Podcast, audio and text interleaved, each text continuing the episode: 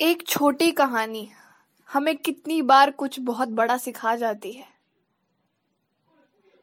ऐसे ही आज मैं आपको एक कहानी सुनाने वाली हूँ। एक बार की बात है, एक राजा था। उसका एक बड़ा सा राज्य था। एक दिन उसे देश घूमने का विचार आया और उसने देश भ्रमण की योजना बनाई और घूमने निकल पड़ा। जब वह यात्रा से लौटकर अपने महल आया, उसने अपने मंत्रियों से पैरों में दर्द होने की शिकायत की। राजा का कहना था कि मार्ग में जो कंकड़ पत्थर थे वे मेरे पैरों में चुभ गए और इसके लिए कुछ इंतजाम करना चाहिए।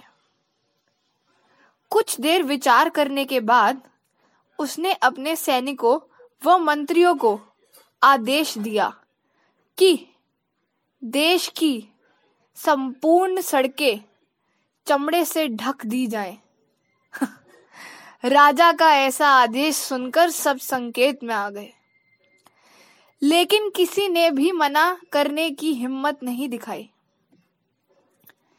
ये तो निश्चित ही था कि इस काम के लिए बहुत सारे रुपए की जरूरत थी, लेकिन फिर भी किसी ने कुछ नहीं कहा।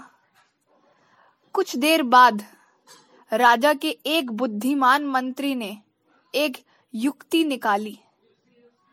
उसने राजा के पास जाकर डरते हुए कहा कि मैं आपको एक सुझाव देने वाला हूं।